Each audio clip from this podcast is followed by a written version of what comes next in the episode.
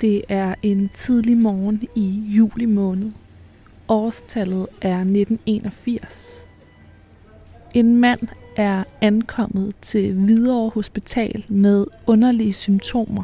Den reservelæge, der havde haft vagt, han sad om morgenen og fortalte om de patienter, der var kommet i foregående døgn.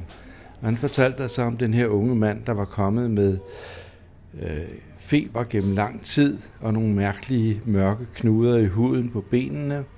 Og så fortalte han, at hans ven, manden var homoseksuel og boede sammen med sin ven, der i øvrigt også havde haft feber og vægttab igennem mange måneder. Og alle de kloge professorer og overlæger kastede sig selvfølgelig over den her mærkelige sygdomstilfælde, og vi kunne ikke finde ud af at få det til at passe med noget, vi kendte i forvejen.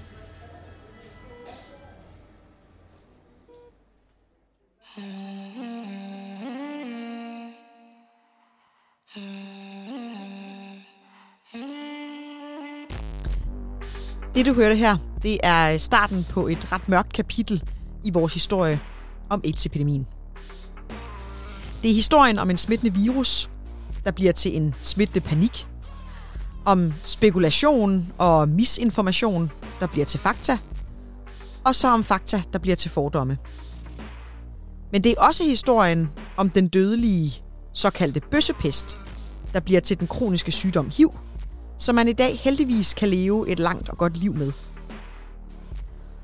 Men selvom HIV ikke længere skal ses som en dødsdom, så kaster 1980'ernes AIDS-epidemi stadigvæk lange skygger ind i vores nytid. Og hvordan gør den det? Det skal du høre mere om nu.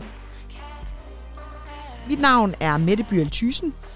Jeg er kulturhistoriker med speciale i køn, krop og seksualitet. Velkommen til.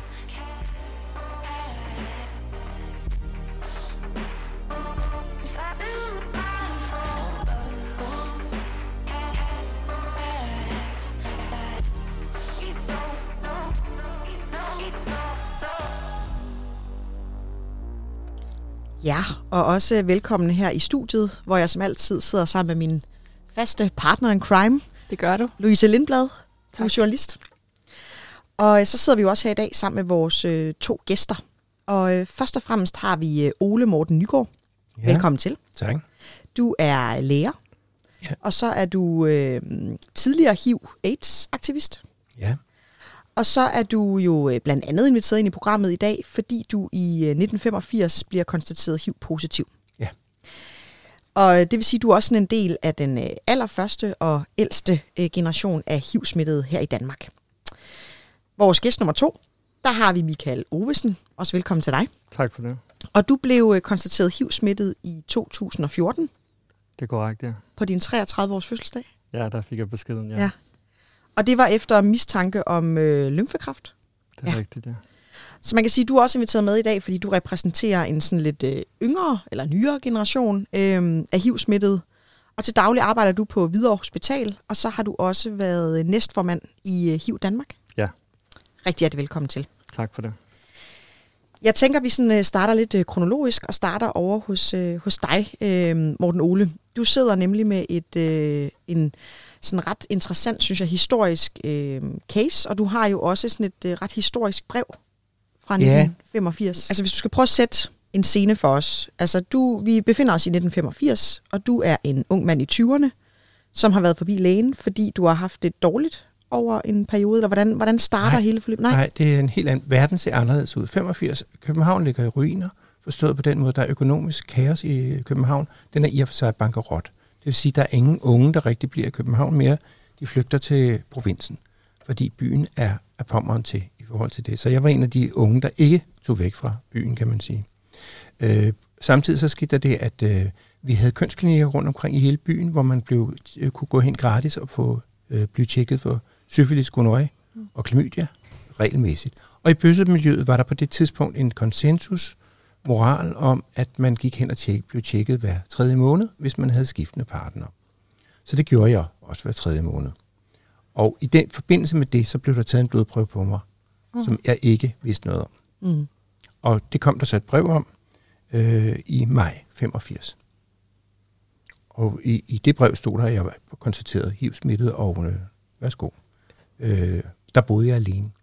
Vil du prøve at læse lidt op for brevet? Ja, det er jo meget formelt, og det er en anden tids sprog, end man vil skrive i lægeverden i dag. Men CPR-nummeret var opfundet. Mm. Kære Ole Morten Nygaard, da du var til undersøgelse på klinikken på Rudolf Berg den 9.4.85, det med rette blik, tog vi en ekstra blodprøve til HTLV-3-virus, altså parentes AIDS-virus, antistofbestemmelse. Vi har fundet antistof i din blodprøve. Vi vil derfor tilbyde en uddybende samtale med en læge og eventuelt en screeningundersøgelse på Bispebjerg hovedafdeling. Og så tid og sted, og du kan eventuelt ringe og sådan noget. Mm. Kan du huske, hvad du tænkte, da du åbnede det her brev og læste første gang? Jeg kan huske første gang, så tænkte jeg, jeg har aldrig nogensinde været på Bispebjerg Hospital, så tænkte jeg, hvorfor skriver de til mig? Ja. Det er jo sådan noget organisatorisk med, at Rudolf Berg klinikken lå organisatorisk under Bispebjerg, så det der med at få en besked fra et hospital, man aldrig har været på, det kunne jeg ikke fatte. Mm-hmm. Det var den ene ting. Den anden ting, jeg tænkte, det var det der med, jeg har aldrig bedt om, at der blev taget en prøve på mig. Jeg er gået til test for syfilis, gonorrhea og klamydia, men jeg har aldrig gået til test for det her. Jeg havde ikke overvejet det endnu. Så det der med, at følelsen, at der er nogen, der har gjort noget med min krop, uden jeg har haft samtykke om det, i hvert fald, det følte jeg mig krænket over, selvfølgelig. Ja, og du indgiver en klage? Jeg indgiver en klage til Sundhedsstyrelsen over det, og får svar sidst på året. Det tager sådan 8 måneder at få svar på det. Får du medhold i den klage? Ja, ja. Hvordan ender det? Ja. Ja. Og de beklager? Ja, ja. De tager alle sådan forbehold. Det er meget sådan formelt, og det er i de sprog. Alt er i de sprog her på det her tidspunkt. Så kommunikationen læge og patient imellem er sådan meget formelt. Du fortalte lige om, at du har siddet med en artikel netop i Panbladet om AIDS, før du får den her diagnose. Så læser du artiklen igen, efter du ligesom er blevet konstateret positiv. Hvad for nogle tanker går igennem dig på det tidspunkt, måske også med den artikel i mente, i forhold til, hvad det er for et liv og en fremtid, du på det her tidspunkt sådan ser ind i? På det tidspunkt var der stor tvivl om det var sandt, at det var et virus. Det pegede de fleste ting på. Der var ekstremt mange ting, som man faktuelt ikke vidste, om var sandt eller ej. Mm. Man kunne ikke forstå smittemønstret, man kunne ikke forstå, hvorfor det ramte homoseksuelle mænd. Jeg var meget tvivlrådet over, fordi der var faktisk flere visser, end der var noget, man kunne sige faktuelt, at sådan var det. Mm. Man kunne godt sige, at der var et virus, og det kunne være, at det var en komponent i sygdommen. Man kunne ikke sige på det tidspunkt, at det var den, der var årsag til det. Det kunne bare være en tilfældighed, at den også var en kofaktor, for eksempel. Tænkte du skulle dø af det på det her tidspunkt? Altså, da jeg kom op igen til lægen, så sagde han, så spurgte jeg, hvor lang tid kan jeg leve? Så sagde han, i stedet mellem 3 måneder og et år. Wow. Så det var sådan lidt. Ja. Kendte du andre, der var smittet? Nej, ikke på det tidspunkt. Fordi det er lige det der forår 85, hvor man overhovedet begynder at teste. Vi skal huske, på det tidspunkt tog det jo så altså 3 måneder for at tage en test. Den blev taget på mig 3 måneder tidligere og sendt til USA. Og der tog 3 måneder at komme tilbage for svaret. Så det er jo en helt anden tid end i dag. Bare på det tidspunkt i maj 85, hvor jeg så får det, der kan man få dem lavet i Tyskland på 14 dage eller 3 uger eller sådan noget. Så der opspilede man kan ikke lave testen i Danmark endnu. Hvordan oplevede du det med også at skulle fortælle folk, at du havde fået den her besked? Altså var det noget, du skammede dig over, eller var det skamfuldt også egentlig at stå frem med? Det hjalp mig meget, at jeg var vred. Ja. Det at have en vrede var en god måde at kunne agere på, fordi det giver handling. Mm. Mm. Mens chokket er der jo ikke noget, man kan handle på. Altså sker der jo det, at 10 år efter, så bliver jeg syg af AIDS. Mm. I efteråret, eller sommeren 94.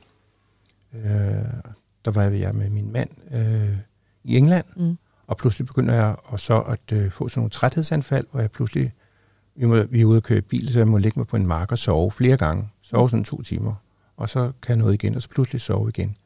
Og det er sådan en tuberkuloseform, der ligger i de fleste af den danske befolknings kroppe, ind i vores knogler, som kommer ud, når immunforsvaret er nede på 0. Og det gjorde det hos mig der. Og så var jeg syg det næste halvår. Jeg kom aldrig tilbage på arbejde der på det tidspunkt. Fra den ferie. Og så var jeg syg i 3 år der. Så vinteren 94-95, der der var jeg jo så ved at dø af AIDS, og jeg lå derhjemme, og jeg behøvede ikke at være på hospitalet, for der var ikke noget, der kunne gøres der. Så det var bare feberture, og jeg tabte mig meget, og tabte selvfølgelig også meget muskelmasse. Og så kom der, jeg var også holdt op med at spise, men jeg drak stadigvæk. Og der kom så som forsøg, der havde været noget forsøgsmedicin, før jeg ikke kunne tåle. En af de stoffer, som faktisk bruges i dag også. Men dengang kunne jeg ikke tåle den i en anden type. Sikkert fordi det havde været en for høj koncentration. Men så kom der 3 forsøgsmediciner, der ikke var prøvet af på mennesker før. Den første kunne jeg ikke tåle, og den anden kunne jeg ikke tåle, men den tredje kunne jeg tåle. For det var handlet om de brækkede dem op igen. Og så langsomt begyndte jeg jo faktisk at kunne at få effekt af den medicin, og så kunne jeg langsomt begynde at bevæge mig igen. Og også begynde at tage føde til mig igen. Jeg tænker, at nogle af de her læger, du også er kommet hos, må også have, synes du har sådan en ret utrolig historie. De læger har set meget. Ja.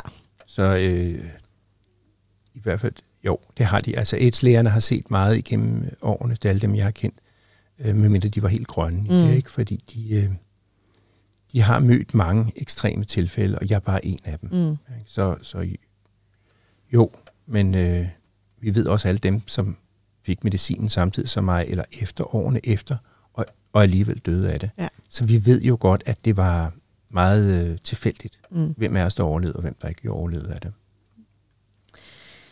Jeg kan godt tænke mig også at gå videre til dig, Michael. Du bliver jo konstateret HIV-positiv for omkring 7 år siden. Vil du ikke prøve at tage os med tilbage til den dag, hvor du fik den her besked? Jo, det kan jeg godt. Det var i december måned. Det startede faktisk med, at jeg var ved lægen. Jeg havde nogle venner fået at vide, at jeg faktisk en af mine venner, der havde læst medicin, at jeg havde en hævet lymfe. Og det kunne være alt muligt. Det var jo sæson for influenza og sådan noget. Men jeg går så til lægen, og lægen siger så til mig, at det kunne nok tyde på, at jeg havde noget infektion eller noget influenza eller et eller andet virus, som ligesom lå i kroppen og egentlig ventede på at komme ud. Jeg fik taget nogle bakterietal og sådan noget, og de var fine, der var ikke noget. For så ved jeg lige, at jeg skal tage hjem og lige afvente og se, og komme derned sådan en uges tid efter. Den her lymfe her, den er ikke forsvundet eller blevet mindre. Min læge henviser mig så til øre-næse-halslægen på Aarhus sygehus, hvor jeg boede dengang i Aarhus.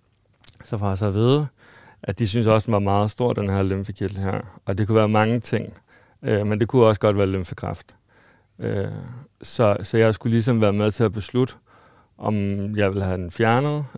Også fordi den sad op ved halsen, og det kan være et sted, hvor der er mange nerver. Og går alt galt, jamen så kunne jeg blive lam. Jeg havde mistet min onkel til kræft på år forinden, så min tanke var bare, at den skulle bare fjernes. Jeg skulle ikke dø af kræft overhovedet. Jeg bliver så sendt hjem igen og får så en tid den 12. 2 dage efter til en operation. Og bliver så opereret, og så skal jeg møde en uge efter på min fødselsdag, den 19. december. Og der skal jeg så have resultater at vide, om jeg havde lymfekræft eller om jeg ikke havde. I den forbindelse der vælger de så også at lave testen på, om der også kunne være HIV, fordi jeg fik aldrig taget den blodprøve lægen. Jeg møder så op og bliver taget imod af en sygeplejerske, og hendes ansigt, det glemmer jeg aldrig. Der var ingen øjenkontakt overhovedet til mig, og det første, jeg tænkte, det var bare, jeg skal dø af kræft. Og det løb mig koldt ned ad ryggen. Nå. Jeg bliver så kaldt ind til lægen, for ved, at jeg skal sætte mig ned, og jeg ryster over hele kroppen. Jeg er helt bleg i hovedet.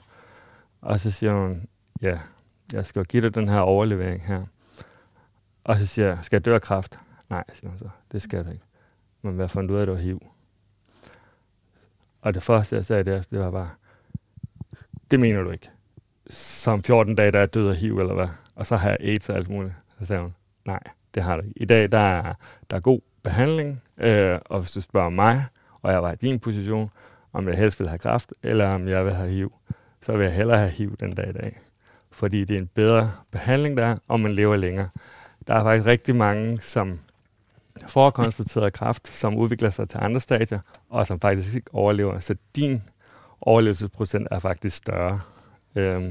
Men lige i øjeblikket, hvor du får at vide, at det her, det er ikke kræft, det er HIV, der bliver du ikke lettet. Altså der tænker du næsten, at det er en lige så slem besked, eller en værre besked, eller hvordan? Ja, altså jeg var helt bleg i hovedet, og jeg skulle videre fra Aarhus sygehus der til det nybyggede Skejby sygehus, som egentlig er det nye universitetshospital, man bygger i Skejby, hvor infektionsmedicinsk afdeling ligger. Og der kommer jeg faktisk ud med det samme.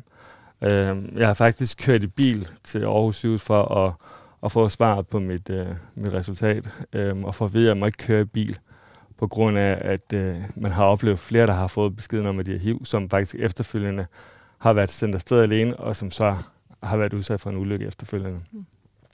Så jeg blev sendt med en taxa til Skejby sygehus, hvor der faktisk står et hold og tager imod mig. Der er en læge, og der er en sygeplejerske, og så er der en, ja, hun kalder sig selv for HIV-rådgiver, men hun var faktisk psykoterapeut med speciale inden for HIV og AIDS. Og så havde jeg en samtale med dem om, hvordan jeg var ledes, og jeg skulle ligesom hjem og fortælle til min kæreste, og skulle jeg fortælle til familien, og jeg havde gæster til fødselsdag, og der var en masse ting. Hvordan var den del, at skulle fortælle det? Nu er vi i 2014, så det er jo en del år efter. Det var meget, meget svært at skulle fortælle det til min kæreste. Men jeg fik fortalt min kæreste, og han... Jeg fortalte aldrig til mine forældre eller nogen der. Jeg fortalte til min kæreste, det var ligesom der, jeg ligesom skulle i hvert fald være ærlig og fortælle, hvordan jeg var ledes og sådan videre. Han blev så testet, faktisk et par dage efter. Det var op til en weekend, jeg fik svaret, så det var mandagen allerede. Og der tog de sådan en kviktest på ham, hvor de tog en blodprøve i øret, eller de tog sådan en lille slat blod fra øret af, en prik, og så tog de nogle blodprøver. Og normalvis så går der lidt længere tid, inden man får svaret, medmindre man kan rykke nogle tråde. Og fordi min kæreste var virkelig, altså værre end mig, vil jeg sige, altså han var helt op at køre, og hvad nu, og skulle han også dø, og skulle jeg dø, og sådan noget. Og han er altså fra 7 år yngre end mig. Mm. Så på den måde, så burde han egentlig at vide mere, end jeg måske havde gjort sådan noget der. Men han får så at vide, at han ikke er HIV-positiv, og det kun er mig, der er. Så selvom vi har haft sex og det, jamen så af en eller anden årsag, så har jeg ikke smittet ham, til trods for, at vi ikke havde brugt prævention eller kondom. Mm. Så det var en dejlig nyhed. Men det havde også en konsekvens for mig. Mm. Jeg kunne ikke engang selv have sådan onani de første par måneder, fordi jeg havde sådan en tanke om, hvis jeg fik det på mine hænder, så smittede jeg videre. Mm. Og jeg skulle i hvert fald ikke smitte min kæreste, jeg skulle ikke smitte andre. Så på den måde, jeg følte mig virkelig sådan en meget sådan stor skam, og jeg følte mig virkelig beskidt. Jeg tror måske mange i dag vil tænke, jamen, i 2014, hvorfor vidste du ikke bedre? Altså, det burde du da vide. Men dengang jeg gik i folkeskolen, der havde man 1 times seksuel undervisning i 7. klasse, og det handlede om, hvordan du beskyttede dig selv mod at blive gravid. Det handlede om klamydia, og det handlede om gonorrhea. Mm. Det var ligesom de ting. Der var ikke noget om, at der fandtes nogen, der var homoseksuel. Der var ikke noget omkring det der med, at man kunne få HIV og AIDS. Og jeg var altså teenager i 90'erne. Dengang, der burde man jo allerede have informeret om det. Ja. De her myter, som du også allerede er inde på, den her misinformation, den kan jeg bare se, de undersøgelser, der er lavet sådan for nylig, at de eksisterer stadig, og dem kommer vi tilbage til. Jeg vil bare lige først afspille et nyt klip for jer. Det er den næste del af historien om, da epidemien kom til Danmark, og den er fortalt af tidligere overlæge på Hvidovre Hospital, Jens Ole Nielsen, som også var ham, I hørte i starten. Han er professor i infektionssygdomme, og han stod simpelthen i spidsen for behandlingen af HIV og AIDS-patienter i Danmark, og tog også imod de allerførste patienter, som han nævnte der i starten. Han kunne også huske dig, Ole Morten. Du kan nok også godt huske ham. Ja, jeg synes lige, vi skal høre anden del her. Vi er i 1981. 2 danske mænd er blevet indlagt på Hvidovre Hospital. Så 4 uger henne, og vi havde udsat manden for mange undersøgelser og fik også vennen indlagt.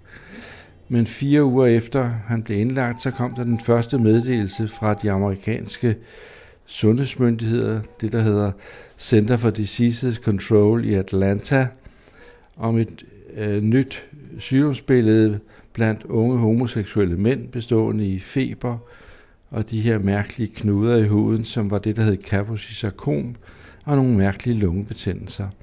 Og så faldt tiøren, det var præcis det, de 2 unge mænd fejlede. En frygt er begyndt at sprede sig i befolkningen, for hvem bliver ramt, og hvordan smitter den her mystiske og dødelige sygdom? Man var skræmt på en helt anden måde, end det vi ser i dag med den der kinesiske forkølelse, der hedder covid-19. Det er jo sådan noget, der giver forkølelse og ubehag, og de fleste bliver raske igen. Mm. Men med AIDS var det jo en sygdom, som medførte døden inden for 9 måneder, når man først havde fået sygdommen i udbrud.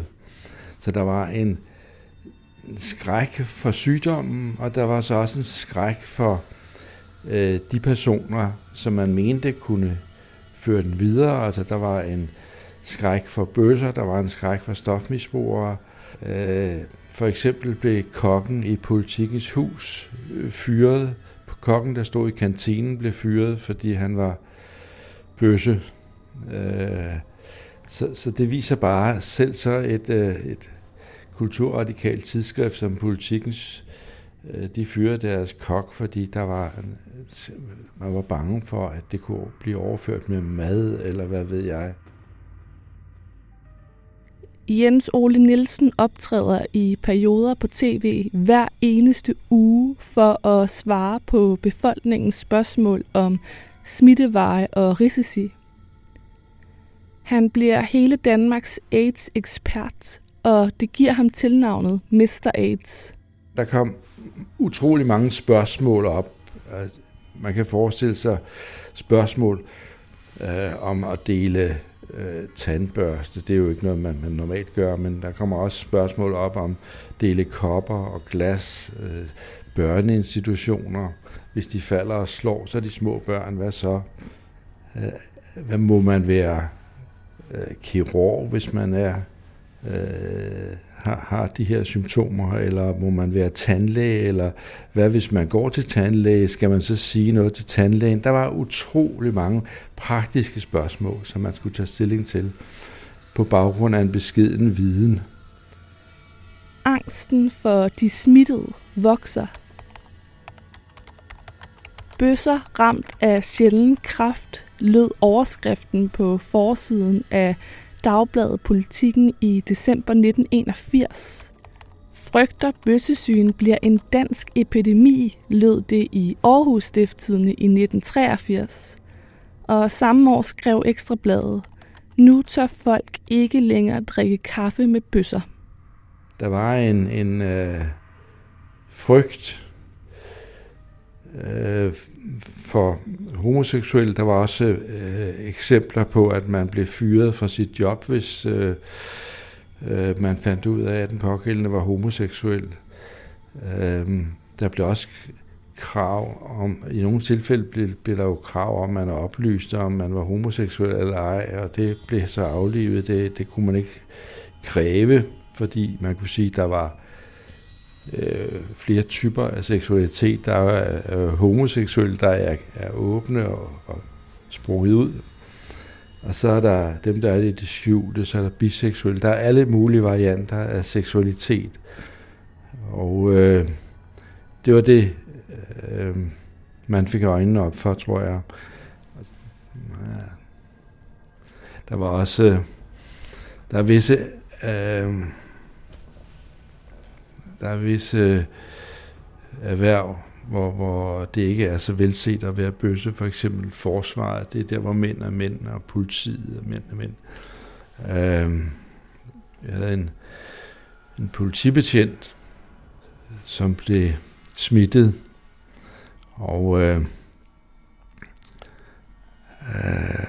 Han var urobetjent og havde foretaget visitationer af narkomaner og havde stukket sig på kanyler. Og det var jo, hvis han var blevet smittet via en stik fra en kanyle, så skulle hele regelsættet omkring sådan nogle visitationer laves om. Og så snakkede jeg jo med ham, og det skulle jo anmeldes som arbejdsskade. Og så sagde han, det var nok ikke på den måde, han var blevet smittet. Men han samtidig, når han havde sagt, at han havde overarbejdet, så var det sådan set ikke overarbejde, han havde, så besøgte han andre steder. Hustruen, hun var ikke så synderlig interesseret i, hvordan hun var blevet smittet. Så jeg tror egentlig, at hun godt var klar over det. Mm. Men kollegerne på politistationen, de mødte jo op med lavkage og lys og kaffe. Og nu skulle der virkelig statueres et eksempel, hvor risikabelt det var. Og det var jo et problem for mig. Jeg syltede den så længe, så det blev uaktuelt til sidst. Ja. Det måtte jeg sikkert ikke, men det illustrerer bare, at sygdommen, en virus afslørede råt og brutalt, hvordan vi lever med hinanden, selvom vi godt ved det jo, men den afslører også det enkelte tilfælde.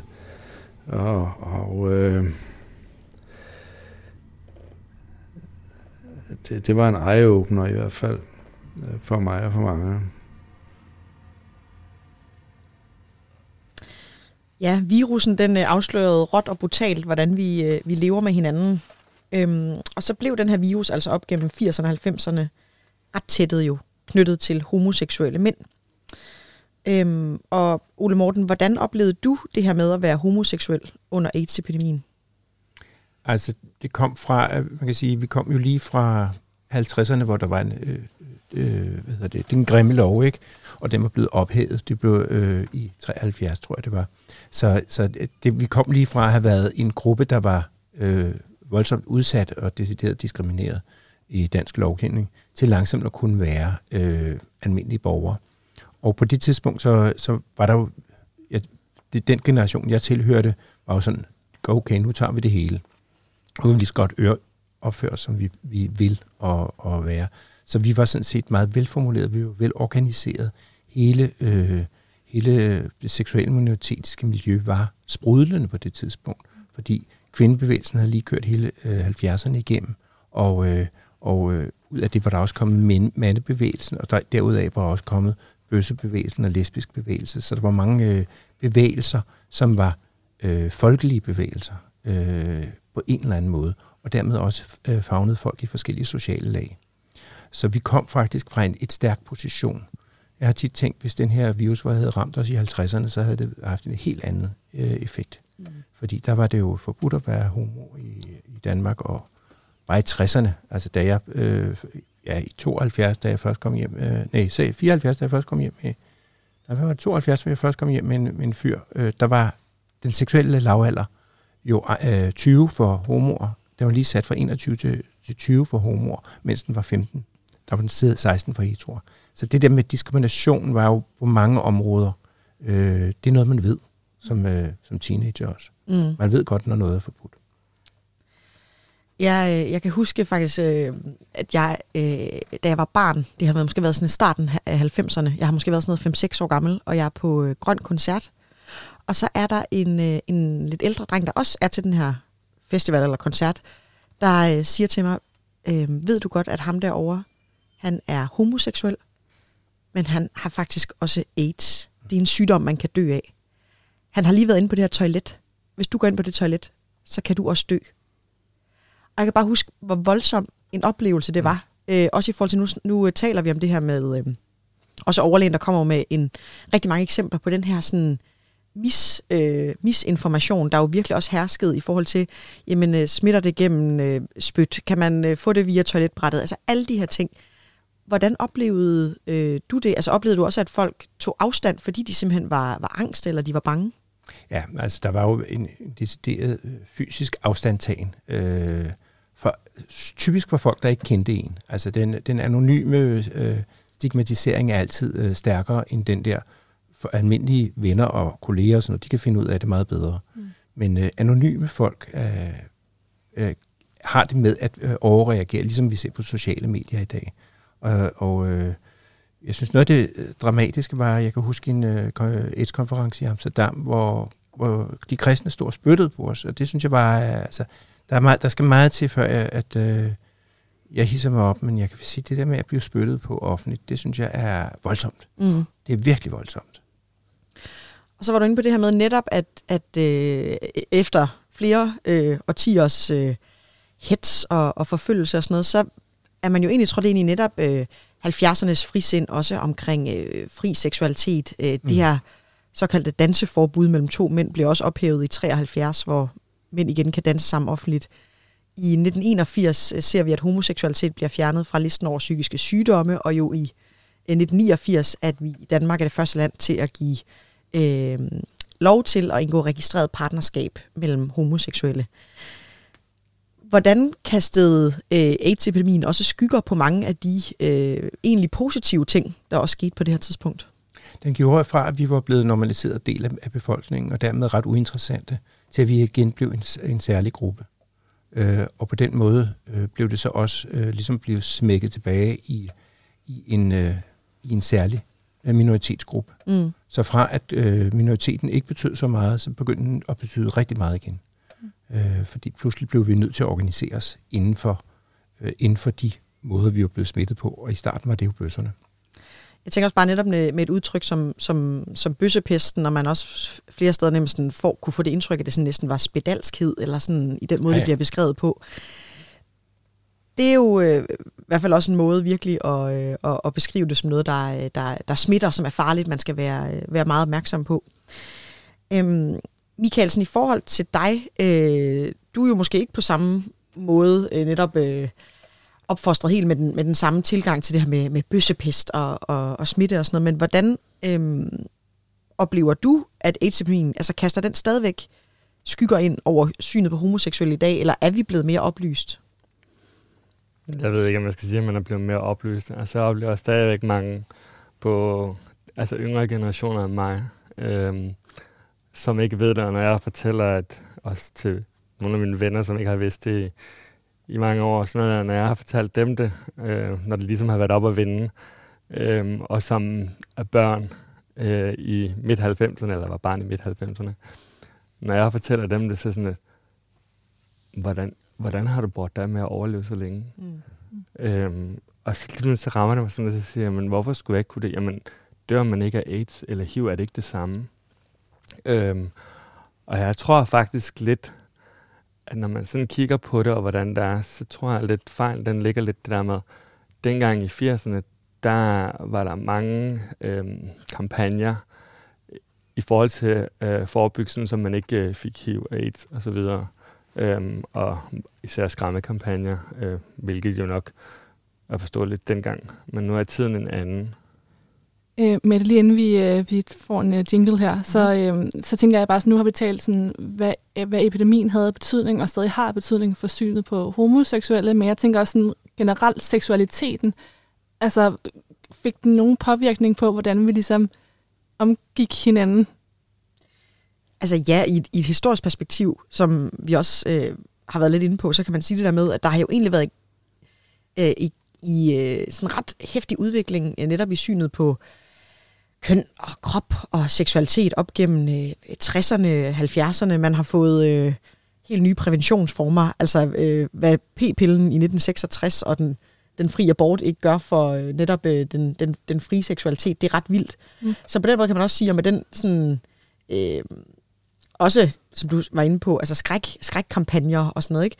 Så er det jo et tilbageslag, hvor man også kan sige, at seksualiteten bliver jo sat på prøve i forhold til, nu er der altså noget, hvor man lige pludselig oplever, at det også bliver skræmmende med, at sex faktisk kan slå ihjel. Altså, og du taler om de her kampagner, altså sådan noget på med dutten, og Den jeg elsker, elsker jeg, netop også hvor datidens store popstjerner stod frem for at oplyse, sørg nu for også at bruge kondom. Så man kan sige, det var jo også en måde, hvorpå man lige pludselig havde noget at frygte, der var faktisk noget på spil, efter man i hvert fald i sådan slutningen af 60'erne og 70'erne havde prædiket ret meget det modsatte, ikke? Mm. Du lytter til 600-tallet med Mette Byriel-Thygesen og Louise Lindblad.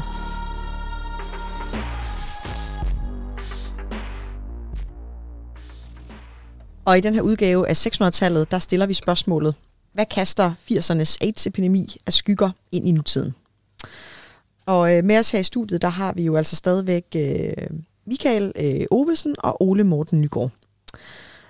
Og Ole Morten, vi har jo hørt historien i første del omkring din oplevelse også af at få den her besked i 1985 om, at du var smittet. Man kan sige, du sidder her i dag. Hvordan har du det i dag? Jeg er en gammel mand på 65 år. Og jeg har selvfølgelig flere sundhedsproblemer, end de fleste på min alder ville have, som ikke er genetisk betinget. Jeg har masser af helbredsproblemer, og jeg har ikke kunne klare et fuldtidsjob siden jeg blev syg af AIDS. Men jeg har kunne komme tilbage til arbejdsmarkedet, jeg kunne komme tilbage, og på mit gamle job kom jeg tilbage først som grafisk designer, og så tog jeg en ny uddannelse, blev lærer og har været lærer i 15 år, og er lige stoppet som pensionist. Så det lykkedes at komme ind og være en del af samfundet igen på den måde. Men man må jo sige, at så er der samtidig nogle andre bevægelser, man kan sige. Seksualitet er blevet talt ned siden da. Så fra noget af det positive effekt af AIDS-epidemien var, at der blev sat gang i mere seksuel undervisning, blev mere systematiseret. Selvom du ikke har oplevet det, Michael, så vil jeg sige, at der var kommuner, der i hvert fald oppede sig, for eksempel som Herlev Kommune var meget dygtig til det, og sætte det i system, sådan så deres store årgange fik systematiseret seksuel undervisning. Men man kan sige, på national plan, så er det, nu har jeg undervist i seksualitet i 35 år for unge, og de sidste 10 år har jeg lavet det på humanistiske konfirmander, og der kan jeg se, at vidensniveauet er faldet markant fra de sidste 10 år.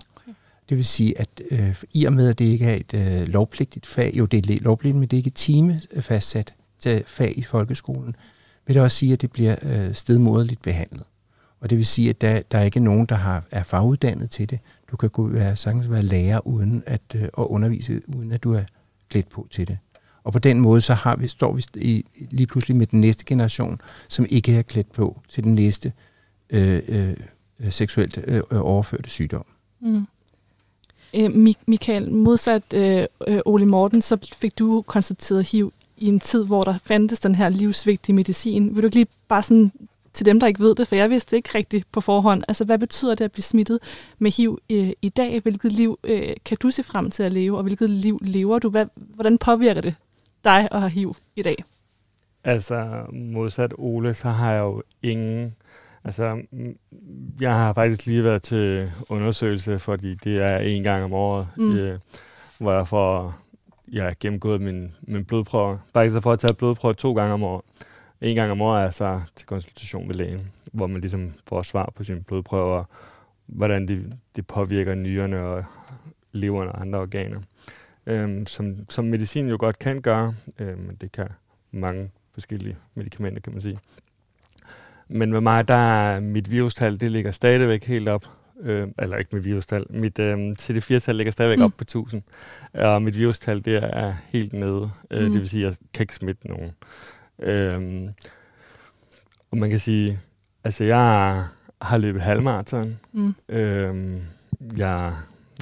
Hvis jeg var sammen med en kvinde, så kunne jeg også lave børn i dag. Det ved vi jo også. Thomas Budensjøen, han har jo nogle børn, selvom han har... Jeg kan huske, han skulle ud og forsvare sådan, betyder det så også dine børn og HIV, og betyder det så også din kone og HIV og sådan noget, og det er bare lige for at slå fast, det gør det ikke. Nej, faktisk kan jeg fortælle, at dengang jeg fik HIV, var der faktisk også en kvinde, som havde fået HIV. Og det ene barn, hun havde 2 børn, det ene havde HIV, det andet havde ikke HIV. Og det var faktisk først, da barn nummer 2 faktisk egentlig blev født, at de egentlig fandt ud af, at hun havde HIV under, hvor man begyndte ligesom at screene graviditeten igen. Mm. Og der fandt de så ud af det, og så fik hun jo så noget for det under graviditeten, og det, så hun nåede ikke at overføre det til nummer 2 barn, men det første havde. Så det kan sagtens lade sig gøre, at man kan få barn.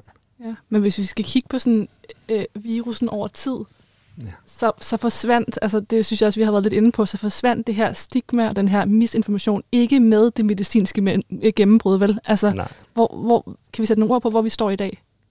Altså, det er tydeligt, at i offentligheden faldt stigma, altså trusselsniveauet sådan et par år efter 85. Sådan der omkring 87, kunne man mærke i offentligheden, at det var ikke så stort et emne. Mm. Altså, det begyndte at blive, det gider vi ikke snakke om mere. Ligesom vi om et år eller et halvt år, allerede måske nu, ikke gider snakke om corona. Ja, altså, det bliver sådan lidt træt af det. Ja, og det opstod sådan i anden halvdel af 90'erne det samme. Og på den måde opstod det også en rigtig svært at kommunikere de nye ting ud.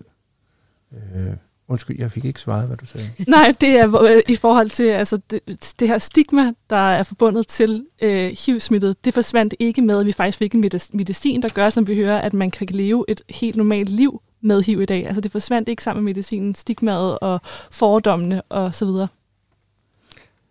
Altså jeg kan i hvert fald fortælle på mit eget synspunkt, jeg har oplevet stigma ikke på åben gade, men jeg har oplevet det i det offentlige system. Da jeg flyttede fra Aarhus og her til København, skulle vælge en læge, og jeg valgte en læge. Mit første besøg, jeg havde ved lægen, kommer jeg ind og sætter mig, og hun var sådan helt febrilsk, rendte rundt som sådan en eller anden høne, der ikke vidste, hvor hun skulle høre til hende. Og så får jeg at vide, hvor jeg skal tage plads henne, og så slår hun mig op i systemet, og så er der så noget, der hedder FMK, som er fælles medicinkort. Der står så, hvad jeg får af HIV-medicin. Så kigger hun på mig, og det første, hun siger, når du er en af dem. Okay. Og så tænker jeg bare, hvad mener du med en af dem? Jamen, du ved, nu kan jeg godt se, at du flytter til, men du ved, sådan Vesterbro og sådan dem der, så siger jeg, hensyder du til stiknarkoman eller hvad? Ja, men du er jo også bøsk. Og så bare sådan, okay, det er nok ikke lige her, jeg skal være patient, tænker jeg så bare. Så gik der noget tid, og så skiftede jeg så læge, og har en rigtig god lægedag. Jeg fik hjælp igennem AIDS-Fondet og spurgte dem, om de kendte nogen, de kunne så anbefale nogen, som ligesom var up-to-date. Ja. Så ja. En ting, man jo også, synes jeg, man i jævne mellemrummer ind, og også for ganske nylig også taler om, det er jo måske også det her med, at homoseksuelle mænd i dag ikke må være bloddonorer. Ja, det er altså det er vel også et levn, tænker jeg, fra frygten omkring, at det kobler man automatisk sammen med, at så har du altså en øget risiko. Og det var logisk dengang, hvor det var ekstremt dyrt at tage en HIV-test. Det er det ikke i dag. Mm-hmm. Så det er klart diskrimination, der foregår der. Det burde selvfølgelig udryddes med det samme, fordi der er ikke en lighed mellem de. Og modsat kan man sige, der skulle lægges nogle mere klare retningslinjer ind, hvornår screener vi folk for HIV, i forhold til, at dem, der bliver smittet lige nu, er jo typisk nogen, som har været et andet sted, og sundhedsvæsenet fanger dem ikke, fordi de tænker, jamen det er jo en ung kvinde på 30 år, hun kan ikke være smittet. Altså det der med, at man er naiv i forhold til at se, hvor er det lige, de kommer hen her, de her sygdomme. Så man bliver nødt til at fra sundhedssystemet at fjerne de ulogiske steder og fokusere, og så fokusere der, hvor det giver mening. Jeg har faktisk hørt om, at man jeg ved ikke, om det er sat i værk eller hvad, men hvor man snakkede om, at nu vil man til at indføre, at man godt som homoseksuel godt måtte være bloddonor, men ligesom når man har fået tatoveringer og sådan noget som heteroseksuel, eller man har fået bestemte medicamenter, jamen så kan man komme i karantæne. Det samme skulle man så også som homoseksuel. Jeg kan bare ikke huske, hvor mange måneder, men der var et vist antal måneder, hvor du så ikke må have dyrket sex med nogen. Hvor man så tænker lidt, okay, skal jeg så til at gå tilbage til klosteret, eller hvad? Og så kan jeg få lov til at være bloddonor og så hjælpe andre, eller hvad? Altså, der er ligesom sådan lidt skævvridning eller sådan et system der. Så. Det bygger på fordomme. Det er jo det gør, og ikke på empiri. Jeg synes, det er ret vildt, når man kigger på de der undersøgelser, der bliver lavet med sådan jævne mellemrum. Altså, danskernes viden om smitteveje og sådan noget. Og jeg må også ærligt indrømme, at jeg selv var sådan i tvivl om præcis, hvordan man har sex. Jeg var ikke 100% klar over, at man kan med medicin, så kan man sagtens have sex med folk uden at blive smittet. Det var jeg faktisk ikke klar over. Det skammer mig lidt over, at jeg sådan ikke vidste det. Men jeg har set nogle af de her undersøgelser, hvor at det er 1 ud af 3 danskere, der ligesom tror, at man altså smitter, selvom man er på medicin, når man har sex med folk for eksempel. Og en lidt ældre undersøgelse viser, der svarede 40%, at de tror, at HIV kan smitte via kys, og 23% mente, at HIV kunne smitte via toiletsædet, som du også var inde på, Mette. Altså alle de her, sådan, den her misinformation, tror jeg, det er sådan angsten, 80'ernes angst, der ligesom hænger ved, at vi ligesom husker skræmmekampagnen fra dengang, at vi husker, at HIV var noget, du kunne dø af, at det var noget, der smittede via sex. Altså, er det de ting, der hænger ved? Det er fordi, der ikke er blevet oplyst på det, og det er tydeligt her, at den unge del af befolkningen i hvert fald er ikke blevet oplyst på et nutidsvarende område og sige, hvad er fakta i dag? Og det handler for meget om, det handler jo sådan set kun om et kvarters undervisning og sige, det, hvad er fakta i dag? Præcis. Og sådan gør det jo med mange sundhedsområder og sige til folk, det er det, der gælder nu. Det er det, sådan ved vi, tingene er lige nu. Og det er jo selvfølgelig et svigt, men selvfølgelig også man kan også aflæse det på en anden måde. Folk gider ikke sygdomme. Sygdomme er kedelige. Vi gider ikke beskæftige os med dem. Jeg tror, vi skal til at runde af. Ja. Hvis vi sådan skal prøve at samle lidt op, så synes jeg, vi har været inde på en del eksempler, godt nok fra forskellige årtier, men jeg synes faktisk, at jeres historier, der er selvfølgelig rigtig mange forskelle i forhold til medicin, men i virkeligheden er det jo lidt nogle af de samme reaktioner, I måske er blevet mødt med, at der stadigvæk også finder stigmatisering sted, at vi stadigvæk har manglende oplysning om, hvordan smitter HIV, hvordan lever man med HIV. Og så kan man sige, at HIV og AIDS var jo sådan 80'ernes, skabte måske sådan meget mørk tid for homoseksuelle i Danmark, men jo også det her med, at det jo falder på et tidspunkt, hvor vi egentlig var gang i, at der skete en del positive ting, også for homoseksuelle. Hvad var det vigtigste, Ole, du lærte af den her epidemi, som ramte dig? Hvad tænker du egentlig i forhold til, hvor vi stod i 80'erne, i forhold til i dag? Hvad er det vigtigste budskab ligesom at komme ud med? At være åben, ærlig, og holde fast ved fakta. Altså ved at sige, hvad ved vi, og hvad ved vi ikke? Vær åben også om, der er noget, man ikke ved. Det der med fra myndighed at sige, det her, det ved vi, det her, det er noget, vi tror, det her, det ved vi ikke noget om. Vær helt klar i spyttet. Det har de jo været dygtige omkring coronaepidemien. Der er absolut nogen, der har lært noget der, i forhold til, hvordan kommunikerer vi til en befolkning. Man skal gøre det oplyst, og på et højt grundlag, og forvente noget af folk, at de sætter sig ind i det. Og så vil folk godt. Men man skal også systematisere det. Og det andet, jeg har lært, det synes jeg sådan set, det der med, at man bliver nødt til at lave benarbejdet selv. Man skal ikke regne med, at andre gør det. Nej. Og Michael, altså heldigvis kan du jo se frem til et langt og godt liv som HIV-smittet. Tør du tro eller håbe på en kur mod HIV i din levetid? Jeg føler, det måske vil være svært for mig også at sige, nej, det tror jeg ikke på, for det skal jeg tro på. Altså, man ser jo hele tiden, at der sker ting og sager, og jeg håber da også, at på den måde, man hurtigt kunne udvikle en vaccine til corona, så håber jeg da også på, at man med årene bliver klogere og klogere, og finder noget. Altså, nu bliver jeg snart kun 40, så jeg håber, at jeg har i hvert fald minimum 40-50 år på banen nu, så må det ikke, at det kan lykkes. Jeg tænker ikke, at der går 100 år, før man opfinder en vaccine. Man kan jo se, at der er sket stor udvikling, om ikke andet, så i hvert fald, at hvis jeg ikke kan blive vaccineret eller kan blive kureret for det, så at i hvert fald, at man kan give folk en indsprøjtning, som måske var nogle år eller resten af livet, eller et eller andet, som man har kunne gøre med andre sygdomme. Fordi at, det er ikke fordi, i dag der skammer mig ikke over det overhovedet, men det er stadig tabubelagt. Og der er nok rigtig mange, der tænker, ja okay, jeg vil i hvert fald hellere være foruden. Men for mit viderekommende i dag, altså ved du hvad, det er 2 piller, og som jeg plejer at sige til folk, det er, ved du hvad, det er ikke anderledes, om jeg tager 2 af de piller her, eller om du tager 2 vitaminpiller. Der er ikke den store forskel. Altså jeg mærker ikke noget, det kan være, der kommer noget senere hen, og nogle andre følgesygdom, men man tager den til den tid. Ja.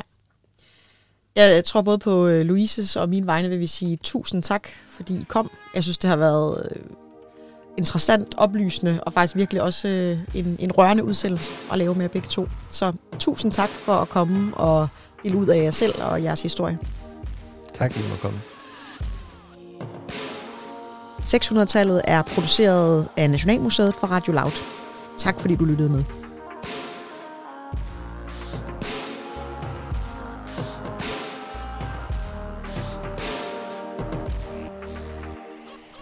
Ole Morten Nygaard, som vi får i studiet her næste uge. Har du mødt ham? Ja. Også dengang? Ja. Kan du huske ham som... Ja, nu kan jeg ikke kommentere hans tilstand. Det vil han sikkert selv gøre. Men jeg kan huske ham, og jeg har mødt ham flere gange. Men jeg husker rigtig mange af patienterne. Og man kan sige, at patienterne lærte jo også os andre at sætte pris på ting i tilværelsen. Altså man kan sige, de her unge mennesker, som måske lige havde opnået deres drømmestillinger, var kaldt ind til chefen for forfremmelse, og så måtte sige, at det kunne de ikke, fordi de var syge. Og der var også dem med familieforhold, hvor de havde smittet deres kæreste eller deres... og der var også med skyldfølelse over for børnene. Og,